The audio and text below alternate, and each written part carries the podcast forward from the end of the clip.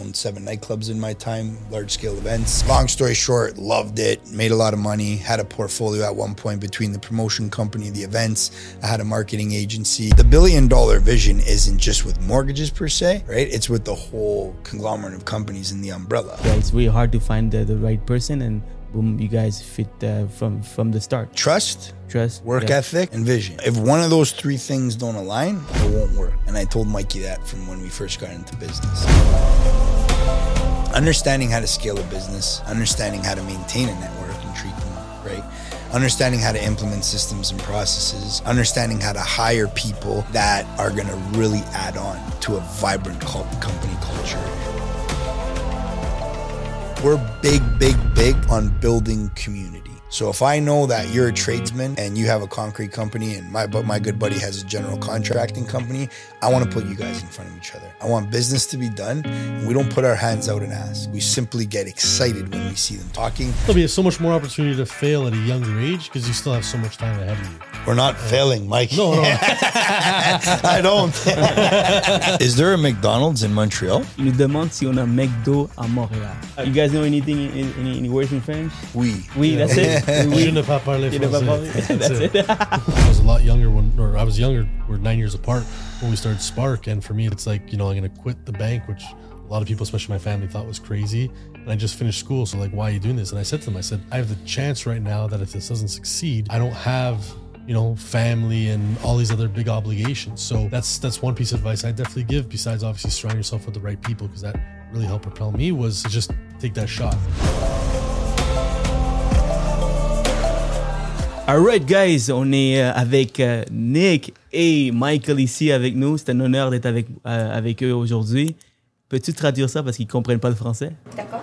Um, so we're here today with Nick and over here on the podcast.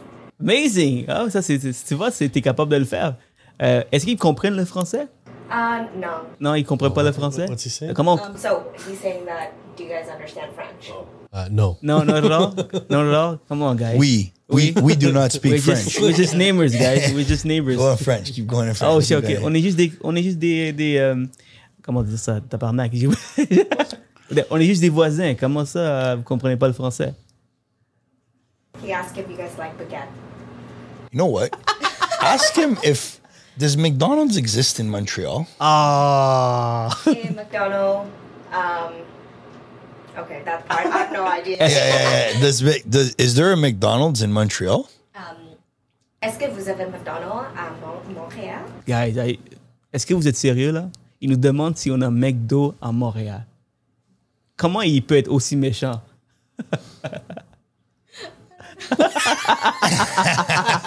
Okay, we're testing your French. Keep going. Keep going. Keep going. Oh my god. You guys know anything, any, any words in French? Oui. Oui, that's it. Je Oui. ne pas parler You never français. That's it. Perfect. All right, is it rolling? Amazing, guys. Welcome to my podcast, Les Courtiers du Québec. I, I'm ready to give you 100 bucks if you spell it in one one try. Les Courtiers du Québec. L with an No, no, I'm not apostrophe. spelling like say it. Oh, Les Côtes du Québec. L E S No, no, I'm not- C C O U. I'm not trying to say. I have a better chance of spelling it.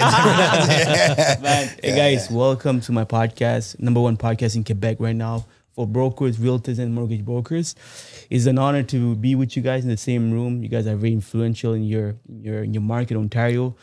I've been seeing your stuff for the la- past two years, man. Uh, I love what you guys doing. Like I try to, s- like the only people I follow, I get like some, some people talk bad about it because I only the people I follow on social media is only inspirational people. So uh, I unfollowed all my friends that, and my, not my friends, but you know you, you get what, what I mean. like, because people that don't align with you. exactly, Yeah, yeah. exactly. Because you, you consume every day social media, especially. So you want to follow the people that inspire you. So I've been seeing your stuff. I search for mortgage brokers who, who on the, in the, the in the country who who's doing very good. I've seen your stuff, and you guys are man killing it, man. Congratulations! I Thank you, appreciate it. brother. That Yeah, means the world to Appreciate us. No problem, We man. work uh, Um, we work hard at that all the time with the rest of the team on on putting ourselves out there. So it's it's awesome that you would come here, have your team set up, and uh, want to rock this show with us. means Man, the world. bro. I have to. I, ha- I had to. uh, Nick, Regina, Matthews, Sakura. Matthew, I don't know That's what how you happened. say it in French. Michael Sakuro. Sorry about that, brother. No worries. Uh, you ha- uh, you guys only been in the business for the past three years. Only three years. Last year, you guys done two hundred million dollars of volume, mortgage volume, for a brokerage that only have employees. You don't have any independent mortgage brokers. You guys call the agents. I don't know what's the different mortgage brokers agents here, especially in the states. They, they all they also called agents. What's the difference? Do You guys know what's the different brokers and agents here? Yes, the difference is uh, so mortgage agent is just like your entry level. Uh, we actually split it up now, so it's level one. A level two mortgage agent uh, is allowed to do private financing. Okay. Speak on it. That's a separate course now. Okay. And then a mortgage broker is actually allowed to employ up to 25 agents under them. And then Oh. a principal broker, that's the license I have now, is allowed to have our own brokerage. Okay, this level. I Yeah. that's why that's why I seen some of the mortgage broker on social social media calling themselves level one. That's level that's brand new as of this year. Main okay. reason being is the market that we're getting into. Everybody's trying to get into that private space, and you want to have that protection because there's a lot of inexperienced agents that are offering private mortgage advice or putting out these private mortgage loans, and that's where again you want to avoid that risk. So what they're trying to do is have that where it's not just one license anymore; it's three different levels. Oh, Actually, really? four. Yeah. So if I want to be a mortgage mortgage broker in Ontario uh, with six six years of ex- six years of experience, will I can I do private? Uh, no, you'd have to go through the same test. You have to do like an equivalency test for yourself. Okay. Oh, I didn't know that. Okay. Yeah, yeah. So that's why if I wanted to, ideally I could practice anywhere in Canada except for Quebec because I don't Yeah. speak French. It's actually it's actually the rule of it. Because once you have your mortgage broker license, then you could have that equivalency test. That's fairly simple. So I have my license in Alberta as well. I see. Amazing, guys. Let's talk about more on a personal level, starting from uh, Nick. Nick, what's your background? How did you become a mortgage um, a CEO of your own company? Why, why mortgages? There's so many businesses that where there's money to be made, but you start you you decided to start in mortgages. What's the reason? What's your background, brother? Yeah. You want the long version or the short version? Whatever fits, the, fits for. I'll, I'll, I'll shorten it up. I'll keep it nice and tight. Um, yeah, I come from uh, humble beginnings. Grew up on uh, an intersection called Dufferin and St. Clair, uh, Corso Italia. So it's where a lot of the Italians immigrated to when they first came to Canada, and it was it was uh, construction was was the trade that my dad was in, and he was a general contractor. And and I'll skip past the whole school part um, of things, but I mean, with that being said, you know, I, I I look at my dad as my biggest idol, my my mentor, and someone that can't do wrong in my eyes, right, for good or bad. And and he's he's just such an awesome individual, right? So whatever he was doing, I thought, you know, that I wanted to be doing it as well, and I would take what he said as gospel. So I just grew up. I grew up in his passenger seat in his pickup truck, listening to how he would, you know, talk to his clients and his employees, and how he was scaling his business. His general contracting business got up to about thirty-five people at one point. He always had six or seven really big jobs on the go. He had his own mill workshop. So between the mill workshop and the general contracting side of things, I, I, I yeah, I was, uh, I was just around. I was around. I, I wanted to work from a very, very young age. I started working at 13 years old in his millwork shop and on his job sites doing general labor, mostly demolition. I, I think he wanted to turn me off from the trade and wanted me to go to school or do well in school. So he gave me all the tough jobs, but I ate it and I liked it just the same. Um, and then, you know, in the mill workshop doing some some small tasks like cleaning up and sanding and and some some some minor staining and whatnot. But yeah, I was I wasn't the best student, right? And I'll leave it at that. You know, I just can never have a serious amount of of, of focus that that uh, took me to a level where where I could do well in, right? So I we I we knew from a young age. My parents knew from a young age. Okay, if he's not going to do well in school, then we want to see him work his butt off, right? And and really start to experience what the work field looks like. So he brought me. Um, my summer vacations were different from a lot of people. He brought me to work, right? And I was again in his mill workshops and on his job sites work, work, work, work, work. Long story short, fast forward, I was about 18, 19. And as much as I was working, I was always, like I said, listening to what he had to say, watched, watched his every move, just, you know, staying quiet and really taking it all in. And uh, at, at, I think it was around 18, 18, almost 19 years old, what, what was happening was we would bring work home with us, right? So there'd be a lot of talk about it at the dinner table. There'd be a lot of talk about it, you know, going to, you know, wherever it is we were going or spending family time together. But the family time was, was, you know, something where we were talking business. And I love my pops and, and I didn't want that kind of relationship. So I, I told him at one point, I said, hey, listen, you know, I'm gonna walk away from the business. I'm gonna go figure it out on my own. I said because I want more. I want you more as a father figure than a boss or soon maybe one day partner, right? And uh, he had he had no rebuttal. He was he was very very happy with with that and and how he received it was was like a class act. You know, give give me a big hug, kiss, and there was a lot going on at that point. I was very involved in his company. Right, I was working six days a week. I was clocking the hours. He was relying on me for a lot of things that I think you know I was doing a pretty good job with. So it was it was a bit of a loss for him, you know. Uh, but I, again, wanted that relationship with him more so than than the working one. Went on to stay in the trades. I got into electrical. I'm, I'm a almost fourth year apprentice, right? Three and a bit. Didn't like it. Wasn't really aligning with it. At the same time, though, I'll fast forward and I'll bring you back to 13 as well. I always had an in with the hospitality business. So I, I started washing dishes at 13 as well as working for my father and washing dishes in the back of the kitchen just cleaning things and polishing them. And i thought hospitality was was like the coolest industry right? I really got a lot out of serving people and, and just being in that fast-paced environment um, and in the nightlife scene right? So you know fast forward kept kept that uh, all the way up until 19 when i made the jump into electrician. From a busboy bar back i made the jump to become a bartender. So I was bartender electrician and then I said, the, the elected trades I just didn't align with anymore. I wasn't I wasn't happy. I know my body was really starting to to just hurt and and I was just miserable, you know, and I was like this isn't something that that's really speaking to me anymore. I'm not excited about it. So I had a, a promotion company that I had started shortly after I bartended called NRG. And NRG was, uh, and still is till this day, was the biggest promotion company in Canada. Um, award winning nine out of the 10 years. That, that was your company? Yeah, NRG. Oh, was, amazing, yeah. man. It was at the Toronto Nightclub Awards. Out of 10 years that we entered it, we won nine years in a row. We, uh, right up until the pandemic, right? Um, but yeah, so I, at the end of the day, got into the nightlife scene and I said, okay, I'm going to go full steam with this. That was in and around 22, 23 when I dropped the tool belt from electrical. Said I'm going to go full, full steam with it. I'm going to give it my all and I'm going to, uh, I'm going to just see what comes of it. So a lot came of it, right? I got into owning clubs. I owned seven nightclubs in my time, large scale events. I had How over, old, how old were you? my uh, first at- nightclub I owned at 24 and a half. Yeah. Crazy. But I had been doing it since I was 13. Yeah, right? yeah, and yeah. around Man, it a lot. Still, so- but you know, owning Yeah. a nightclub at that age is yeah, kind of uh, impressive. You know, yeah, it was it was definitely a lot of fun for sure. And then uh, yeah, long story short, loved it, made a lot of money, had a portfolio at one point between the promotion company, the events, I had a marketing agency, and the nightclubs. We had about 120 people plus working for us. Um, but again, right, like that was it, then it was awesome, and that's where I met Mikey on the last uh, three years of that stretch because I had been in that industry for about 11 years, right? So yeah, with that being said, at at at at one point the the portfolio was grossing around 15 million dollars collectively with all the businesses. A lot, a lot of moving parts, busy, busy. We even did some international business where I owned two nightclubs in Miami as well.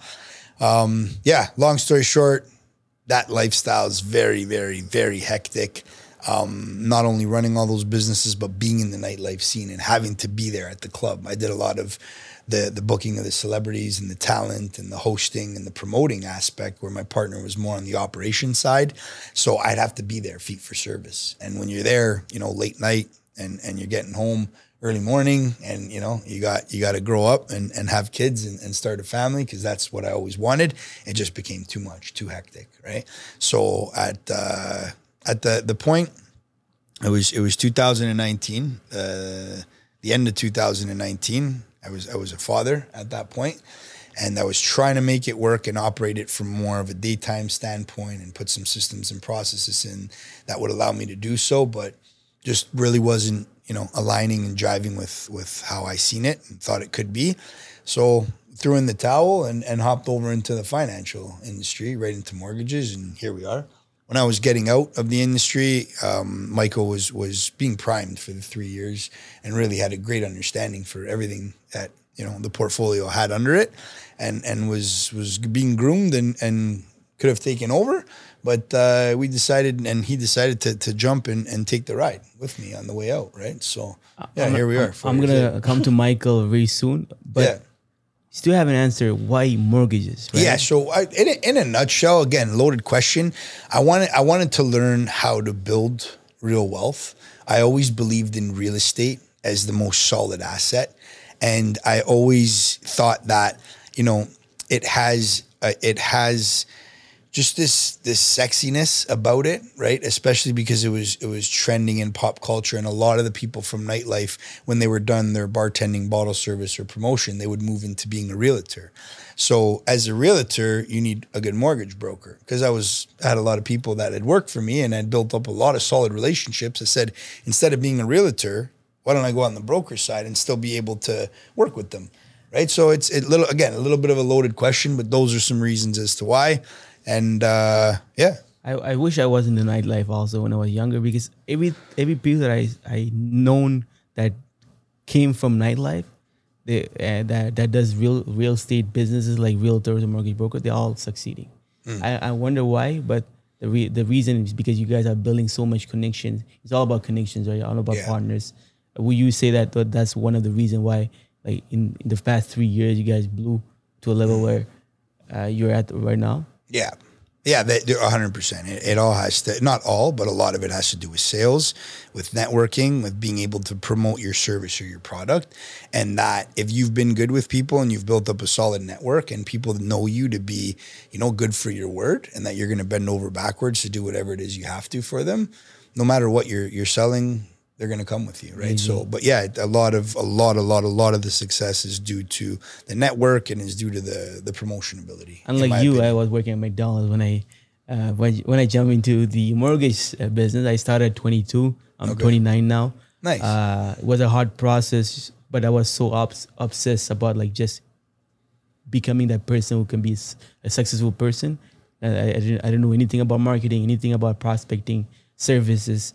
Uh, but you know, I'm I'm grateful that uh, I I learned the hard way. But I was so focused and obsessed about learning it.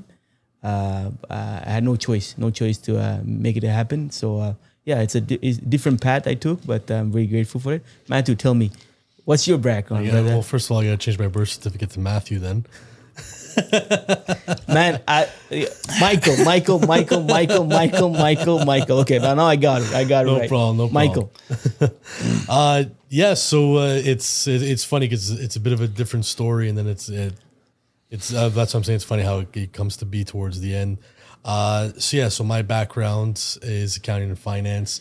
Uh, both my parents are accountants. My dad's a CPA. He's always run uh, major corporations, Fortune 500 companies. Uh, so for me, naturally, that was the the path I went was was in accounting when I went into school. So I was more so yeah on the school side, studious, uh, but always had that entrepreneur side to me. You know, since I was a, at a young age, anything I could get my hands on, uh, I'd I'd want to sell and get rid of. And, and one of the first ones was uh, balance bracelets. That's what I did coming coming into the summer of going into high school. Uh, and then yeah, just various jobs here and there. Just always my parents like go to work when it's you know summertime. You got your schooling. Uh, you know, there's your schooling side. There's your work side. Build that work ethic. And um, yeah, so while I was at school studying for my uh, bachelor of commerce, I was working at the bank. So I was at uh, TD. Moved my way up fairly quickly uh, from a teller. Uh, it was about five months after that. I moved into a junior advisor role. Bank at high turnaround rate. I was performing well there, so I moved into a, uh senior advisor role. And at one point, I was uh, one of the youngest financial advisors in Canada under uh, at TD. Wow. And then uh, yeah, before I had quit, I was I was choosing the path of either the investment advising side or the mortgage side, and I was working as assistant branch manager uh, for a new branch we had just opened up. And uh, yeah, during that, I was also working in nightlife and hospitality as well, not to the capacity that Nick was, but that was mainly what I was doing on the weekend. I was, you know, during the week, school, the bank, and then on the weekends and a bit during the week towards the end, nightlife and hospitality. And uh, I was fortunate enough to start a, a sub brand of NRG uh, in our area here in Woodbridge, and then uh, worked my way up. I loved everything that Nick was doing, and I wanted to be uh, mentored by him and, and work with him a lot. And yeah, he saw that, so he took me on to little projects with events, and then eventually I had uh, taken over the promotion side for the last uh, two or three years. Uh, while he was going more on the corporate side, he's building his portfolio in the U.S. And then uh, we are working larger events. And we had a project together towards the end. Uh, and then towards the end of 2019, uh, I was finishing up university. And again, I I did it because you know parents, you know, schooling background, and it's it's a good background to have. Go through school, get your four years, get your degree. But again, I always had that entrepreneurial side of me. I didn't see a future with the bank, so I said to Nick, I said, "Look, I'm done school. Uh, satisfied with what I learned from the bank. I want to do something together. Let's let's uh, let's work on something together." And like he said, that's where his background was with seeing his portfolio with uh, people he networked with moving to the real estate side. For myself, I looked at there's the three pillars in the finance world. Looking at the bank, you your insurance, investments, and mortgages. Uh, insurance, it's hard to sell. Not everybody needs it. Some beg to differ. In, investments, same thing. It's it's not a, a want. Uh, it's a need. Sorry, it's a, it's not a it's a not a need. It's a want. Uh, you have to have that money to invest. But on the mortgage side, it's a need. A lot of people now, especially with the price, which we'll get into later, they need a mortgage to purchase a property. So that's where we felt where that hospitality, that white glove service, servicing the clients, it was that perfect fit for us. And that was my background as well. I was doing a fairly decent amount of mortgages and investments uh, at the bank. So 2019 came, graduated school, quit the bank, and we started Spark Financial Group. Voila. And, yeah. and I, I, I, really like the fact that you guys are really like fitting together. Like he's the uh, uh, the, the the person who get the uh, get the clients. I'm not the clients, but the partners, mm. and you're more in the back side of the business. Are you like the yeah, we said from the beginning, hunter farmer. That's what it was. It okay. was Nick was out there hunting, and it came back to me, and I was doing all the underwriting, putting the deal together, and bringing it to a close. It's amazing, man. And Nick, tell me, what's the reason why uh, he was the perfect fit? And you guys went to went went along and decided to work together. Like you know, it's really hard to find that right partner. I, I feel like it's you got to be lucky and uh, lucky. Lucky is the word best word I can describe. You know, like uh, it's really hard to find the, the right person, and boom, you guys fit uh, from from the start. What's the uh, tr- trust, trust, work yeah. ethic, and vision. If none, if one of those three things don't align, it won't work. And I told Mikey that from when we first got into business, right? So if, if we work just as hard as one another and we have the same vision as to where we're going, but we don't trust each other, it'll never work.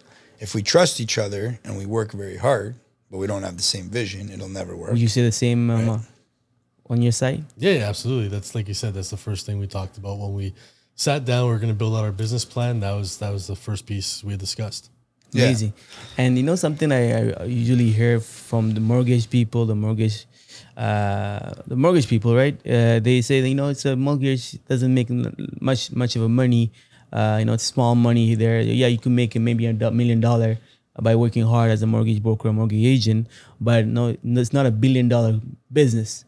but you know, I like the fact that you laugh at it. But you know, like I heard in your, one of the podcasts, you you mentioned that you know you you want to get to the billion dollar uh, valuation with Sparks. Yeah. So I want to know what what most people don't see.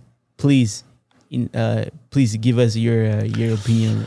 Yeah, I, it's like if you look at and you understand what the global market share is, let, let alone national, a billion dollars is is like a, a, speck of sand on the beach, right? So that that I'd have to say, I mean, teach his own, right? In my opinion, that's definitely not the case.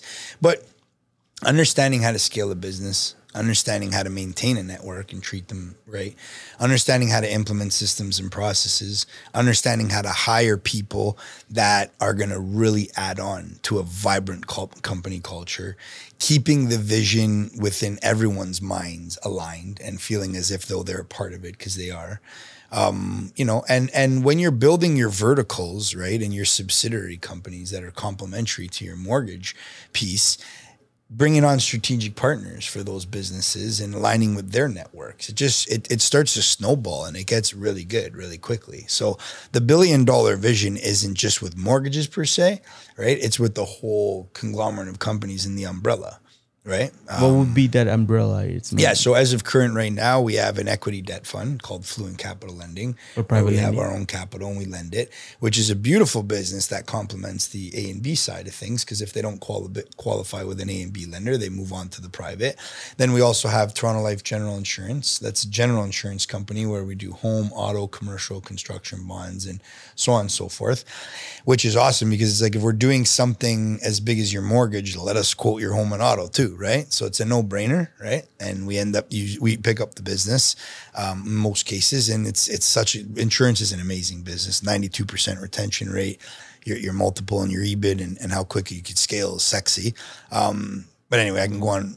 For, I can go on about every business forever. The next one is Strive Co-working. So that's a co-working concept where essentially it's like the founder, right, from McDonald's and, and their whole concept of owning the real estate and flipping the burgers, but really they were in the real estate Yeah. business. So when moving around internationally, buying the real estate, busting it up into a bunch of shared spaces. It's WeWork Regus essentially, but customized and curated for just is this one- the real estate industry. This one bought? No, this is Spark headquarters, Okay. and down the street we own a building um, that is currently being renovated right now, and we're injecting that concept. Oh, amazing. Um, yeah, so it's verticals like that that are complementary. So think about planting your brokerage in a co-working space filled with realtors, appraisers, lawyers, brokers, lenders, builders, developers, and you have your you're the broker there. It's an incubator. Have I thought of being a, also a realtor?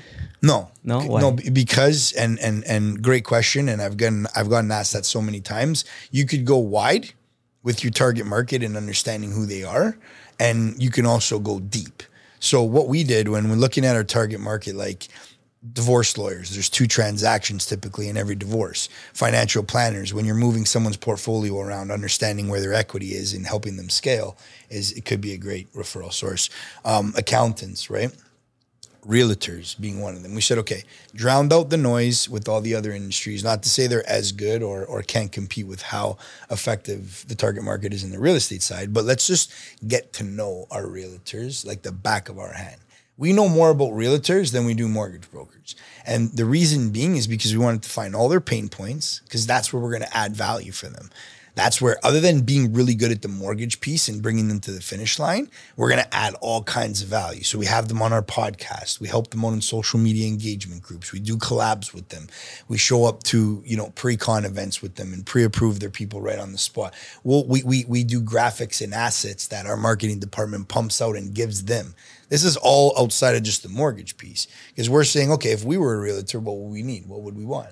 Right. So going deep with that, understanding them, and then them feeling safe to come do the business with us because they're just like, holy smokes, you guys. And with some of the younger realtors that haven't been in the business for long enough, there's been comments before where they're like, you guys know more about my business than I do. And it's like, hey, cool, that that's just part of our strategy. So let us let us help you. Right. Um, so that that's why I would never get involved in real estate because I'm going to compete with my target market and Makes people sense. that make up a, a good percentage of our Have you book. thought about uh, appraisal companies, like having Yes. your appraisal, Yes, having yes, the data, yeah. data? Yeah, we have someone actually right now, currently that we're we think, we're we uh, think alike talks then, with, right? You know? Yeah. that's something something that I'm, I'm very interested to. Want a partner? Huh? Why not, man? We need to good Montreal. partners. All right, done. How much equity you want? Let's talk about it. Don't it be after. greedy. man. That's great, man. So you're you're trying to look also opening up uh, appraisal companies, right? So yeah, well, one one appraisal company. Again, when we look at our our payables, Yeah. right, and we see that okay, X amount of dollars is being allocated towards our appraisal companies on a monthly, quarterly, annual basis. Yeah. It's going to get to a certain time where we're like, okay, we could, without relying on any outsider for the business, just off our growing brokerage and the volume that we generate alone, we have a half a million dollar worth of gross revenue to bring to the table. Let's put someone at a desk, brand it, build out a business plan for it, inject it in our umbrella, and start it off. So we we could start it off. We like to say when we start these companies off, they're doomed to succeed because there's already a certain amount of revenue that we're sense. spending right now on third party anyway. makes sense. Yeah. But tell me, um, To go and then to tie that back to Yeah, one of our beginning points, revenues, promotion, business, it's there, right? So you you, you know what I mean? Like you could, you got to build around that. You got to make sure it operates like a well-oiled machine and, and it's great and all, but that's the biggest piece, right? Definitely. And one of the uh, some of the stuff that really surprised me when I came in, I didn't know about that. You don't, you guys don't talk about it. Uh, you guys have very good marketing. You know, I seen it's your social media. I'm I'm not even sure how how, how big it, it is outside social media. Uh, with doing events and stuff like that. But something that really surprised me is the model of your business. It's not a mortgage um, um, a company where employees, where independent mortgage brokers, are self-employed. It's all employees that underwrite all your deals. Yeah. I want to know what's your intake on that. What's the reason why you you, you said I don't want the, I don't want the headache of hi- hiring a lot of mortgage broker, handle handling them, trying to make them successful, and you know just manage all those people. We could fight for the mic on this, but I'll give it to him. we're like, no. Tell me. Yeah. So the the main reason being is it actually ties into your question uh, that you know Nick was just explaining as well as saying that there's not enough money in this. Uh, but to go back first on that, what what we found is we we you go with that agent model.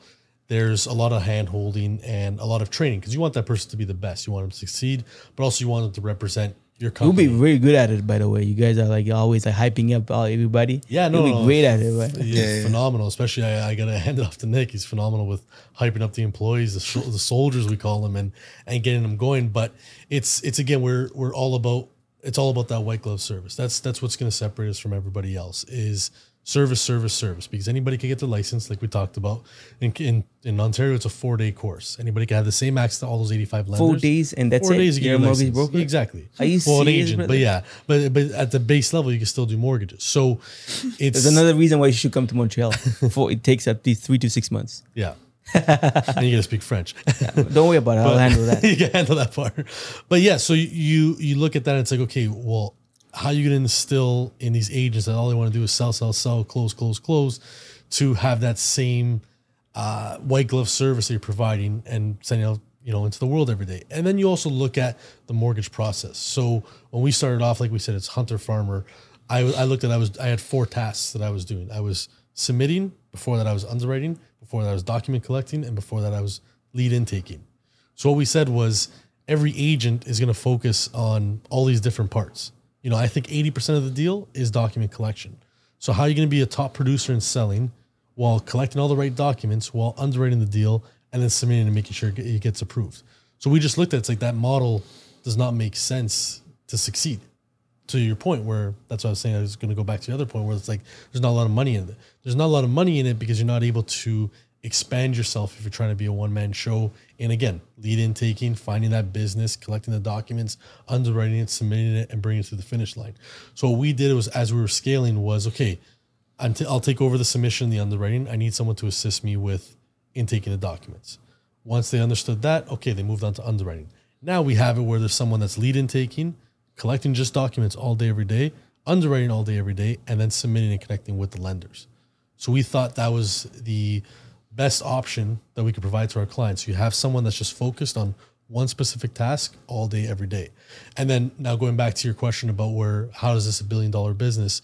It's to Nick's point, there's the verticals you can add, and that's how you can scale this. But on a smaller level, to someone that is an independent broker or agent, you have to look at it as how much can you get out of that client. But I'm not talking about it in a bad way. I'm talking about it in a great way. So you want to look at how can you help them grow their portfolio.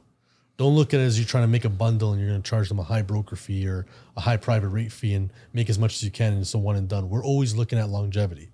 We started off taking mortgages that were 50 to 100K that other people didn't want. And those clients have repeated over 10, 20 times, honestly. I could say there's tons of our clients that we've done one transaction for that now we're at our second or third, whether it be on the investment side, private lending side, or just buying another property. So it's really going deep with them on scaling their portfolio and how we could help them out. We have clients that I'm super happy to say that were private borrowers that are now private investors. So I showed them, I said, yeah, it sucks what you're paying right now because of the the situation that you may be in, but let's flip that. And I'm happy that these guys were able to get out of that private mortgage, get into an A, a mortgage, refinance that property, and now become a, a, a private lender, private investor. So it's really looking at that. And that's what the employees help us do because all of our employees as well, it's not like we bring them on and we train them, you know, from ground zero with this. This these are majority of them are, are ex bankers. They're ex financial advisors. So they could go deep with the clients. We instill in them our our values and what we're looking for and what our core values are Spark Financial Group, but they already have that knowledge and they already have that I'd say that that's sa- not not even sales aspect that that's communication aspect where they can provide that knowledge to the client. So you have a conversation with them. Okay, this is the property we're buying right now. But you say you have a pre-construction next year. Let's pre. Let's think about that one now. Let's work it backwards. When you say thank you so much uh, for this intake, uh, when you say uh, white glove service, um, I'm curious. You know, what's the secret behind? like, well, uh, yes, there's a strat- strategy behind all every client every client needs. I understand one of the strategy is refinance the property, under under manage their, their funds, doing private lending, investing that money to in real estate. That, that's one of them. But what else do you guys do differently when you say white glove for the brokers who are listening to this in Montreal? Uh, and right now, I'm expanding to other provinces. Anybody anybody who's listening to this, can you get, tell me more about like what's what what what else you guys do? Yeah, for sure. So the the main two that stand out to me is is communication and going that extra mile. Uh, on the communication piece, the main pain point, even when we're talking with other realtors that are looking to bring over their business and start working with us, is simply because they can't get a hold of their mortgage broker. So that's all right. they want is communication.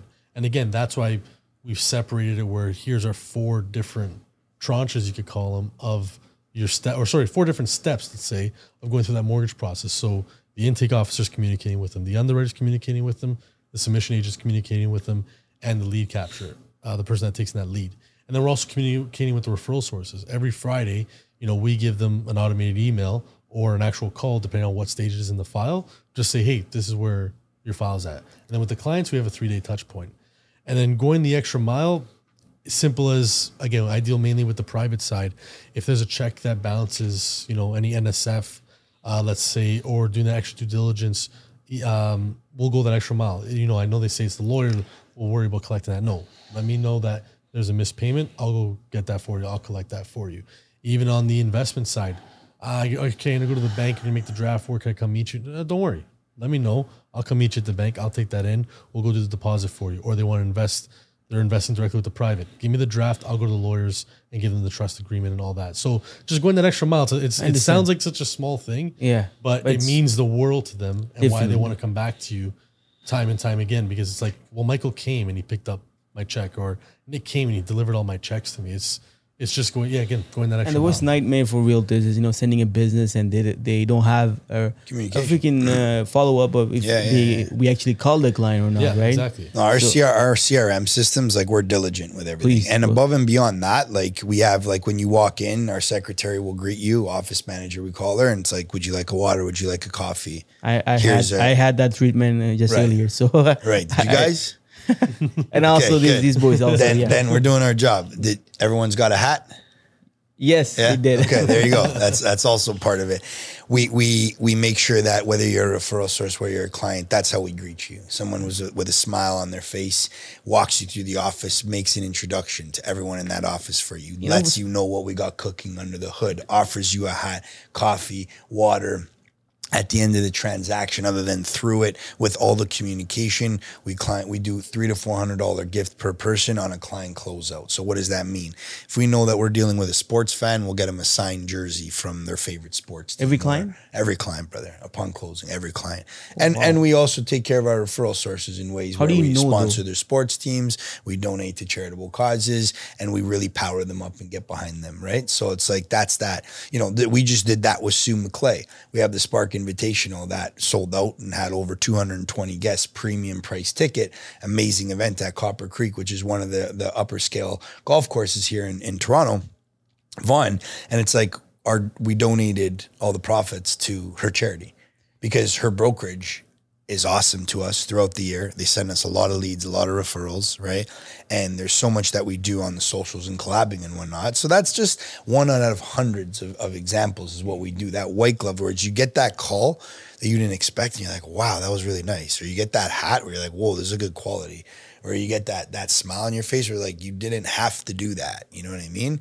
Kind of vibe. And and, and that's something that we'll we'll take to our graves with us, right? When we're operating these Sometimes like when we when we talk about that, it's, it's so small, but that that's what it make the difference. Yeah, you know, right? Sure. So I'm I, I'm gonna live to Montreal, and what I'm what what one of the experience I, I will have with you guys is you guys are greeting with your with your heart open.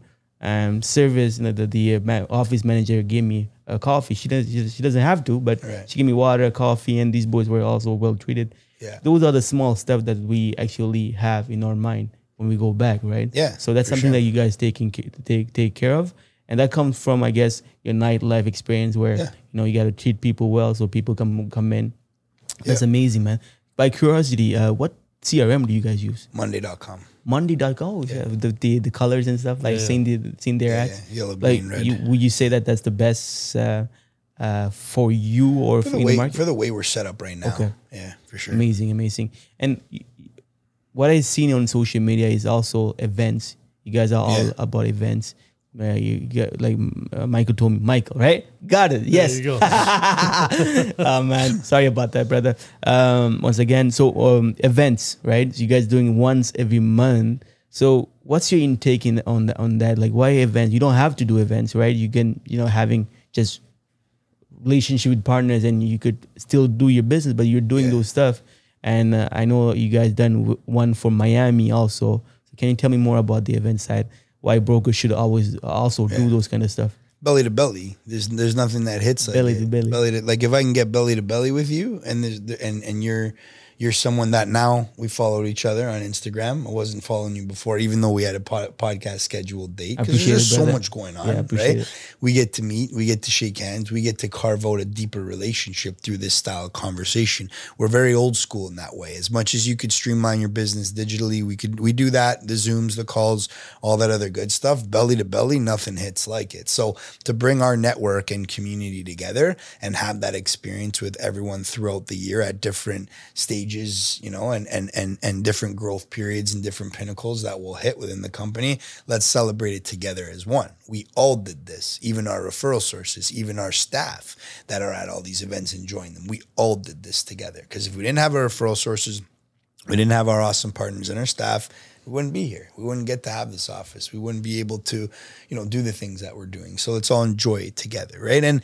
we're big, big, big on building community. So if I know that you're a tradesman and you have a concrete company and my but my good buddy has a general contracting company, I want to put you guys in front of each other. I want business to be done and we don't put our hands out and ask. We simply get excited when we see them talking, when we see them engaging, when we see them taking video of being on each other's web uh, on being on each other's social media because it's like again, a rising tide lifts all ships. If I can connect those dots and I could create community within my network, then they're going to see more value and, and want to hang around with us a lot, a lot more. Cause it's like every time I show up to one of their parties, I meet a bunch of people, I got a bunch of business and we go out of our way to make those intros. And, I mean? and, and and another ways to do is inviting them to a, an event and uh, having all those people in Yeah. the same room, right? Do we have, we have an in-house event planner full time. Oh, really? Yeah, we don't outsource that. Pino Panta, Wow. he's a full time event planner. Wow. And uh, he's in house with us. He doesn't take on any other events except Sparks. He's in the office five days a week. That's how many events we do, man. yeah. And we're going to scale that division, Yeah, dude. exactly. Oh yeah, that's crazy, man. Yeah. Let's talk about uh, Montreal versus Toronto, okay? Yeah. Uh, it's a, it's. I feel like I studied both both side of the uh, brokerage businesses, and there's some differentiation that I, I saw, uh, especially on on just the volume of brokers you guys have versus oh, how, what we have. Like realtor side, we are at around sixteen thousand right now. You guys are at hundred thousand around there. I don't, I'm not sure. Am I wrong? Yeah, I, Hundred believe, I believe it's around 100,000 now. and For mortgage Realtors. realtors. Okay. That's a lot, you know. Yeah. Uh, and on the uh, mortgage side, eleven thousand brokers here. Yep. Uh, we're at uh, two thousand, I think. Last time I checked. So I feel like there's a lot more going on. There's a lot of more. There's a lot more volume, and uh, uh, also it's easier to come as a mortgage broker. Four days course is unbelievable. Um, how hard it is uh, to succeed in this market versus like I feel like it's already hard in there, you know. But in your side, there's more saturation. So uh, is, is it hard? Like you guys made it in three years, but like what do you see on the market? Yeah, it's uh, you know to your point. Uh, just looking even at the realtor side first, you had COVID where everything was booming, so everybody wanted to get into it. The real estate side is the sexier side. You know, the mortgage is more numbers, paperwork, all that. Uh, so that definitely became oversaturated. And then again, you look at the mortgage side as well, where our, our last office was. You know, within that vicinity, there's four other mortgage offices. So it's like, how do you win that business? And then I think that just goes back to the point we are talking about before. It's it's these belly to belly initiatives going deep with the realtors, providing that communication, and going that extra mile for the clients. Because at the end of the day, like I said, four days, anybody could have the same access that we have. It's what are we going to do to differentiate ourselves to stand out to these clients? And one also is, is the big marketing piece, like you said. It's you looked up, you know, high producing marketing or or sorry, uh, mortgage brokerages, but also just most popular. And I'm, I'm happy to say that we are one of the biggest on the social platforms. That's for sure. I haven't found anyone yet to come out of that, especially especially in the Ontario market. And then also population wise, you know, 50% of Canada's population is in Southern Ontario as well. So it's like Nick said about the global market share, there's the national, but also provincial. Yeah. And and what and you guys are expanding right now. You, you guys are going to Miami, right? Miami, Fort Lauderdale, Florida. Um, why, why Fort Lauderdale? Why Florida when we can go to Vancouver? When you can come to Montreal on our side? Why why Fort Lauderdale? Is there a reason? What what's the opportunity you saw there? Yeah, that list goes on forever too. uh, tax laws kick ass. Um, they make it so that it's like capitalism isn't frowned upon south of the border for some reason. Over here, it's like you got to feel guilty for wanting to do business and make big money. Never understood that. yeah. Down there, they're they're they're not like that. They're big thinkers. Um, the density in, in itself, right? You have 27 million in the state of Florida and 40 million in Canada, right? So imagine, you know, 66, 70% of our volume as a country is jammed in one state.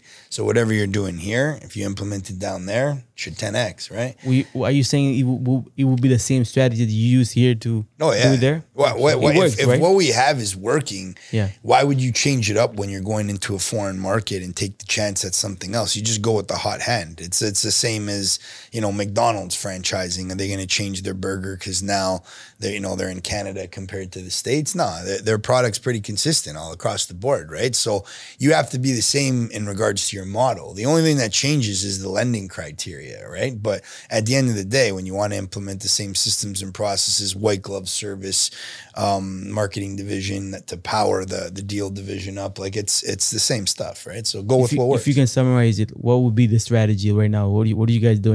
S- same as here. You got you got an open checkbook ready to go. Hey, bro. no, I'm joking. I'm joking. Yeah, I mean, listen, we got we got we got six running divisions underneath Okay. just Spark right now, and uh, each one of them feed into to the other, and and they're, they're all complementary to one another, right? So it's it's hiring the right people, putting them in in roles that they deserve to be in, and that they could really perform in. It's implementing tight systems and processes, and it's you know staying on it and and making sure that you know everyone's united, doing their jobs, and yeah, right. and So- marketing side, podcast, uh, like having those realtors coming into your studio, Yeah. giving value to them, putting out, out there their their their image, their their businesses. That's something that you guys I saw. Like I did my work, you know, homework. I Yeah, saw yeah. that's what you guys are doing right now. It's amazing. How hard is to like work on you know, two prov like not province or one state here and here. Like how do you how do you handle this? Like it has to be a lot of work, right? tough. He's Mike's going down to give you a small example on that next Friday for 90 days. Um, we Miami have for ninety days. I would take that every day. we have three full time employees down there, bringing on another two. I'm going to be down there for three weeks in, in a month from now or a month and a bit. Um, so as as founders and owners, we pay a lot of attention to it, but we do have a director of operations down there that we gave some sweat equity to and made them a partner. Um, that's heading off operations, and they plug into our systems and processes. And at headquarters, I mean, as much as we're not physically there, again, you got your Zooms, you got your phone calls, you got your your ways of staying connected, right? We're not uh, we're not not there, right? But uh, it's it's tough. It has its challenges. It's never gonna, you know, um, be it that you know, it, it, it, kicks as much butt as, as where we are, and unless you know we really, really, really ha- are established there to the to the extent that we are here. Because like like here, you know, it, it took a solid year, year and a half to get up off the ground and to get some constant deal flow in. So we can expect the same for down there as well, right? So you're you're actually trying to do as much as here, there by moving there, or maybe staying there as much as possible. That's what you're. That's one of the strategies you guys. Yeah, we got to build up the revenues. We got we got to get the constant deal flow in. We got to make sure we're running a finish efficiently. And we have a healthy bottom line, and, and we got to beef up the revenues. That's that's the main part of the job, man. Right? You can have it all figured out, but if you don't got business, you're gonna you're gonna you're gonna you're not gonna do well. Michael, tell me, um, what's how different it is, the mortgage business here and there, like uh, criteria? Is it harder? Is it easier for clients to get a mortgage there? No, it's it's fairly similar in its own regard, and and, and what I mean by that sense is it's still the same documentation you need. Okay. Still still the same steps you follow in terms of down payment, uh, mortgage amount, property tax, insurance, all that. So in in lamest terms, there's it's similarities, and you just got to see how you can match it up.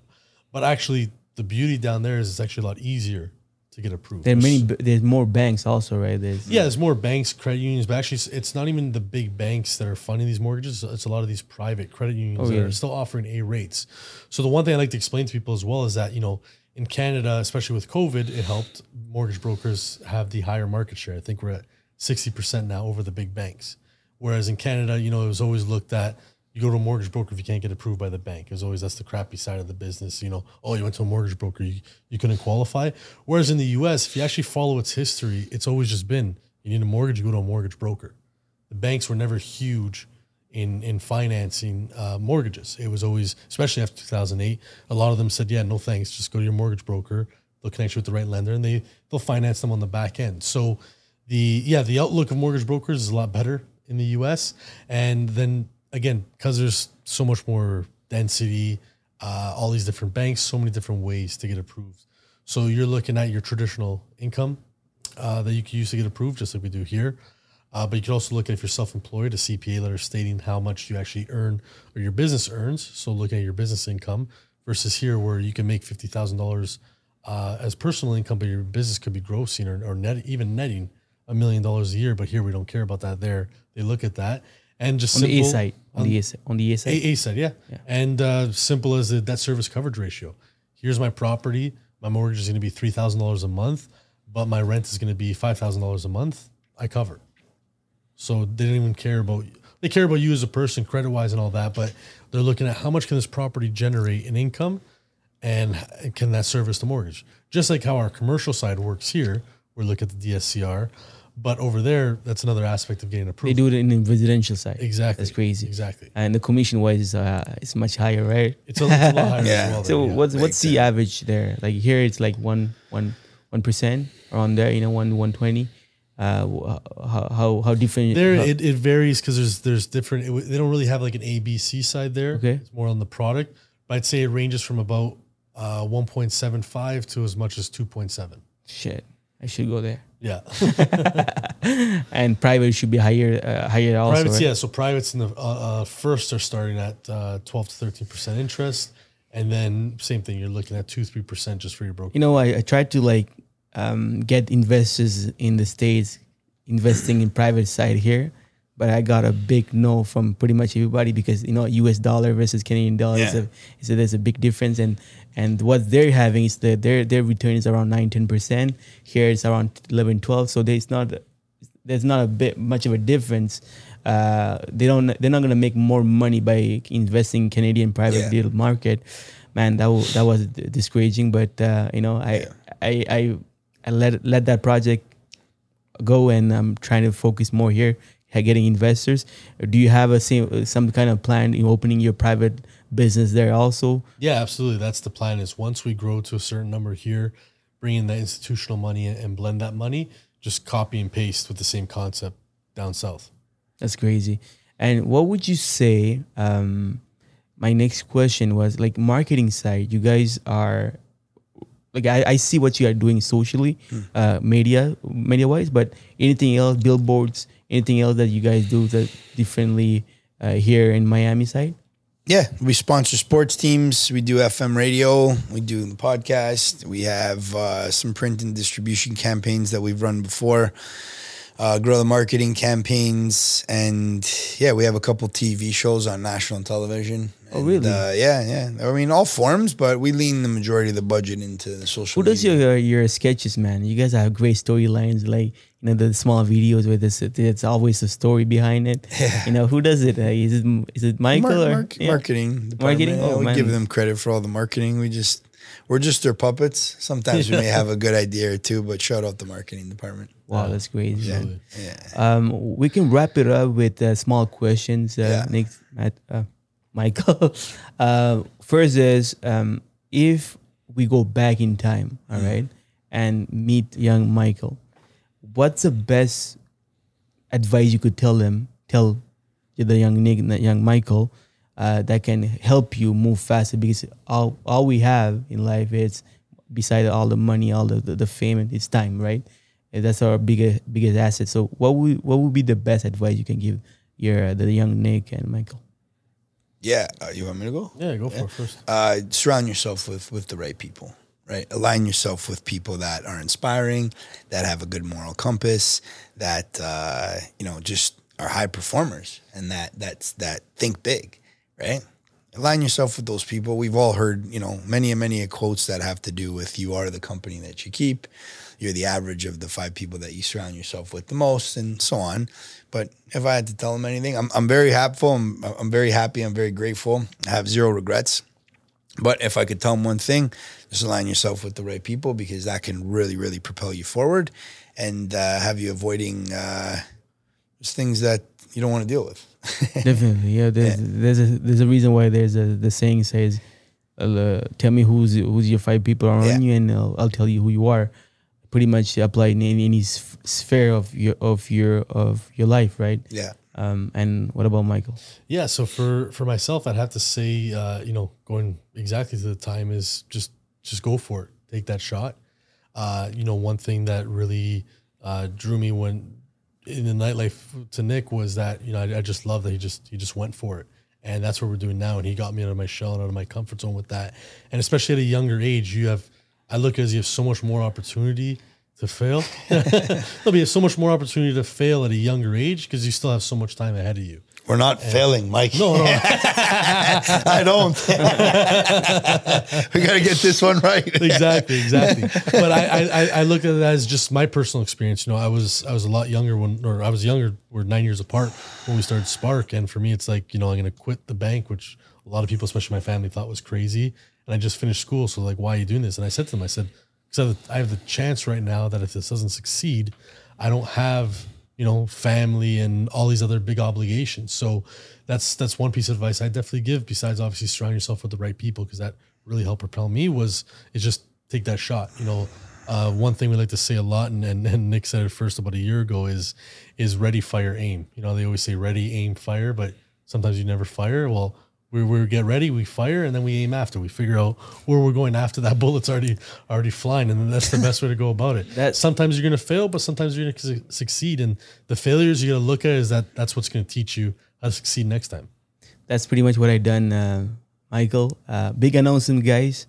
Um, th- this is will, this will be the the first podcast I'm announcing it. So um, uh, we're doing a big big ass event in Montreal where you guys are invited also. Um, Sign us up. Yeah, yeah, we'll be there and man. support. We'll grab yeah, the CEO. Michael ticket. told me that he probably doesn't. he doesn't know. Away, but yeah, yeah, okay. man. I'm trying but, to make uh, it there. Uh, yeah, yeah. Hey, Nick, yeah, or both of you guys, you yeah, guys be here. That'll be amazing. It's gonna be a big ass conference. Uh, believe me or not, uh, we're expecting a lot of people, thousand brokers. You know, uh, that's something I haven't asked you guys. But realtors and mortgage brokers, we don't like in in, in Montreal. Uh, they're not. They don't work as much as we wanted Okay, here is more, much more popular. Obviously, in the states, even more. Uh, so my goal is to gather all those people in one room and share business, share contact, share share uh, business, right? And that's one of the reason. And we have top end conference speakers locally, internationally, and nationally.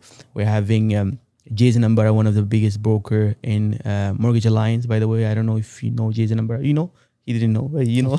I'm just nodding my head. I have it a nod in my head, right? uh, we have um, we have uh, Wasim Ibrahim, is the number one broker in Quebec uh, for Remax. Uh, we have the main speaker. I'm announcing it right now, Ryan Serhant, who's mm. coming to the conference as a as a as, for, as a speaker. Uh, and I aimed uh, well, how do you call it? Fi- uh, fire, ready, aim. fire, aim. exactly, exactly. So people told me like start small and then do it big. You know, after that, when you get the experience, do it big. But you know, I got the exp- I have the chance to meet Ryan and do it, do it right away. So why not? No, why don't just freaking fire and see how it goes? Uh, a lot of people coming in, so you guys are invited. It's gonna be a crazy ass event. I want to be known for that guy. You know, like I, I feel like maybe not Toronto, but Montreal, we're not known to have the biggest biggest celebrity, entrepreneur celebrity coming in Montreal to speak, like Hmm. Patrick Bet David, Karen Cardone, all those guys. They don't come there, you know, because they, we don't have a stage. I want to build that stage, and uh, uh, obviously, uh, the, these conference speakers are already pretty much fully booked.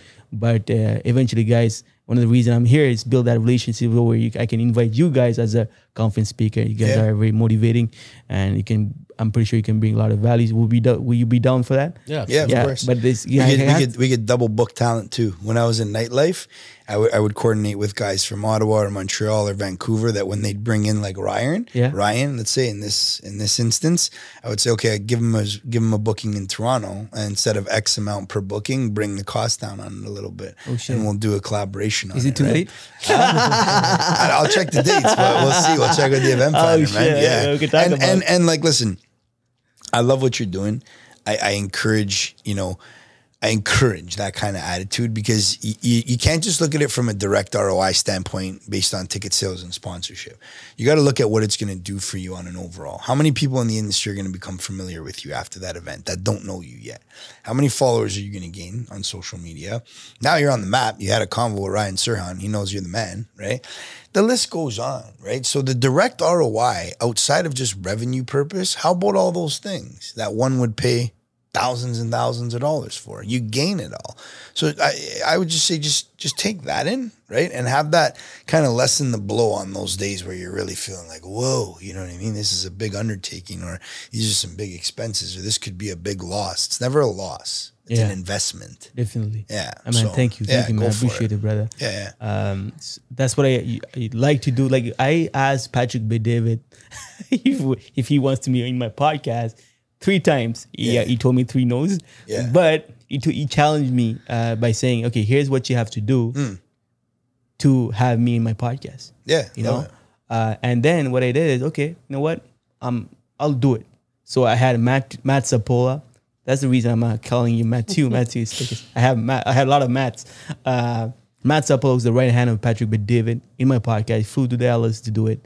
Neil Holm is a friend of uh, Patrick Bet-David, so I done a podcast with him. I'm trying to get all the people around him, so Yeah. he's gonna fucking see me. Yeah, yeah. That's what you got to do. I'm having man. Ryan say I'm having I'm having you guys. Yeah. So the goal is to have yeah Patrick and then after that going. So I- Beautiful. That that's how you work your way up on the totem pole with talent, right? Yeah. It's that perseverance too, where you're like you don't go away and you're continuing to elevate your talent, so that when he looks at that roster and he's like, "Holy smokes! All these guys took the stage and these guys are rocking in the entrepreneurial space," and it's like, "All right, cool. It's a good look if I go in now and you know do my thing." But this guy, this guy took instructions. I told him to do X, Y, and Z, and he did it, and then said, "What else you want me to do?" Right. So when other movers and shakers see that, you know, they, they they'll, they'll dab you up, salute you, and be like, "All right, let's rock." appreciate you know? it, man. So good on you for I sticking appreciate it. Well, I look at you guys, what you guys done. You guys had a partnership with uh, also Matt, who does uh, sell it like uh, what is it? What is it called? Podcast name? it. Yeah, Price prices is. Prices, prices sell. Yeah, it's a it's a big podcast here.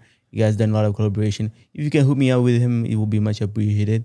Uh, that Yeah, great, Matt's man. Matt's all about collaboration, man. Oh, yeah? He's a very good personal friend of mine, and we rock with him in business. So all day long, man. I Yeah. appreciate it, brother. And what's your vision in the next five years? I always look. I everything everything that I do, I do it with strategies. I always look five moves ahead, or something something like uh, Patrick taught us. You know, if are you, I don't know if you guys are a fan of Patrick. I know you guys went to Valuetainment uh, cigar lunch uh, recently. That's one of the one of the book we written is look always five, five moves ahead of you. Hmm. Every strategy, every move that he takes. So it, you guys are doing a lot of stuff right now, right? So what is the five year vision? What's the next thing for you guys? Mm-hmm. If you guys wanna, Yeah, me to go? for it. Yeah, um, just just continue to to grow at the pace that we're growing at. Continue to to keep you know our soldiers well fed and and make sure that they know that we love them. We got their back. We'll take bullets for them. Make sure that we stay aligned with our partners and the vision, the trust, and the work ethic is parallel and uh, on pace with one another. Continue to add more verticals that you know contribute to the overall revenues, but stay focused and and stay driven and uh, clock in the hours and and go go go right Well- it's it's just the same as what we've been doing probably you know you never uh, you never got this question before, but what's the exit strategy? Because there's always an exit strategy for any business, uh, like on a selling point. Do you have an exit strategy, valuation type? Well, okay, Yeah, when the I get to a billion- billion billion dollar dollar, I'm gonna sell this. Like, do you have any? we said like we that? would talk about it at a billion.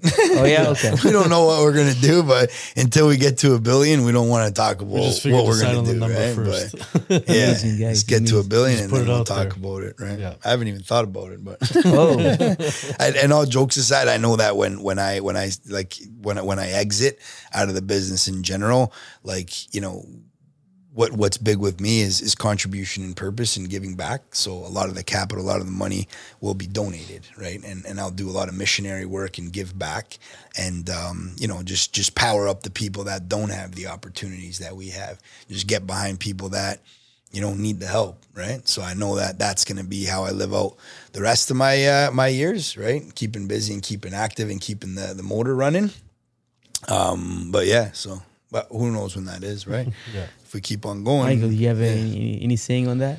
No, I I haven't. I haven't thought about it. Uh, Well, good, too, good too that I much. asked love- that question. You know, maybe you're Yeah. gonna think of it. Uh, Yeah, no, I you know it'd be funny. It'd be like, yeah, maybe we just sell and I'll come back and be an underwriter. I don't know. I'm I, lo- I love I love what we do right now. So I don't uh, I don't see anything else uh, outside of my life besides that. I'll be completely honest with you. I love coming to work every day. So I, I would yeah that would that'd be my answer right now. If we had to sell at 100 percent, go for that billion dollar valuation, sell for that price point, and uh, yeah, ask for if I could be hired back. Uh, carve that into the deal i'm sure they'll be all right. I'll put a cubicle out there. guys, thank you so much for all these values. Broker's gonna love it. I'm pretty sure brokers will reach out to you. They don't even reach out to me anymore. Like, like, oh, this guy like, uh, we're always sending him flowers. Uh, we're gonna we're gonna straight DM the person who's who came as a guest. Uh, people will appreciate. The, the goal on the podcast is to take one or two takeaways and apply in their business. It's so much like what like- I was saying to Michael is I started three years ago in my basement, my parents' basement, right? I was nobody as a as a mortgage broker, and three years later I scale up my business, six six digit business, um, ten brokers right now. Uh, we're killing killing it uh, very influential in my market. Everybody, if you call a realtor, any any, any mortgage broker, you, you ask for Serjan, they they know who I am. Nice. You know, Sick. I, I, and the, the reason, thank you, I Oh, appreciate yeah, it, I yeah. appreciate it. And you know, I, I started in my basement, right, uh, as a podcast, Nice. and I, I reached out to the biggest realtor and asked him, uh, "Can you be part of the podcast?" And he, believe me or not, he told me yes. And from there, he took off, and I applied all those strategies, all those marketing tactics, and that's why I believe that this podcast is it's it's a it's a it's a great content for brokers. And I, I really appreciate the fact that you guys accept to do it and share. Yeah, of course, some bro. people like they, they don't they don't really want to share because like they keep it for them themselves. But we don't we're not reinvent, reinventing the wheel, Yeah, right? no so everything doubt, is man. out there. Like you, you there's a course that you could take for ten thousand dollars, and yeah, you will have the same strategies as you could t- t- watch a mm-hmm. video uh, freely. Um, so everything. Amen. is it's all about like taking action and who you're surround uh, surround with. No, so Amen. No, and listen, to go to that point, all the highest performers in, in the world that are, are really ripping it in business, they're all about collaborating. Yeah. They're all about sharing what it is their strategies are. You know, like one of the people that we listen to is Hormozi, Yep. and he's releasing a book, and the book is like everything to do with his strategy on how to blow up. You know what I mean? That's and great. he's built his new strategy into releasing this information out and then being able to capture your company and acquire it at a point where he then knows how to take it to the next steps.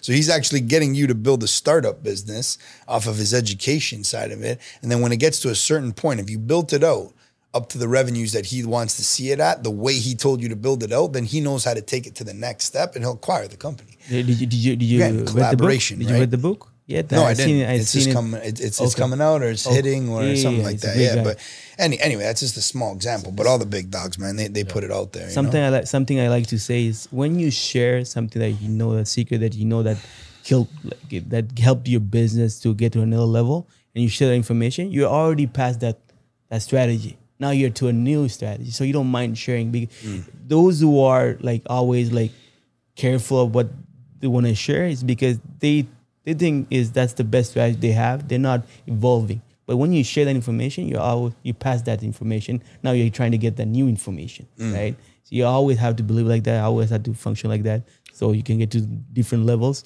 Um, so st- thank you guys. Thank you, Michael. Thank you. Yeah, no problem, bro. No, yes, no problem. Uh, no problem. Again. All right, guys. Thank you so much. Yeah, Thank right you. brother. Thank you. Appreciate Yeah. it. Thank you. Thank you to the boys in the back too. Came, they set up so quickly, and they got uh, everything just lined up. That looks pretty pro, man. What you Man. got going on here? From Montreal, Crazy. Montreal.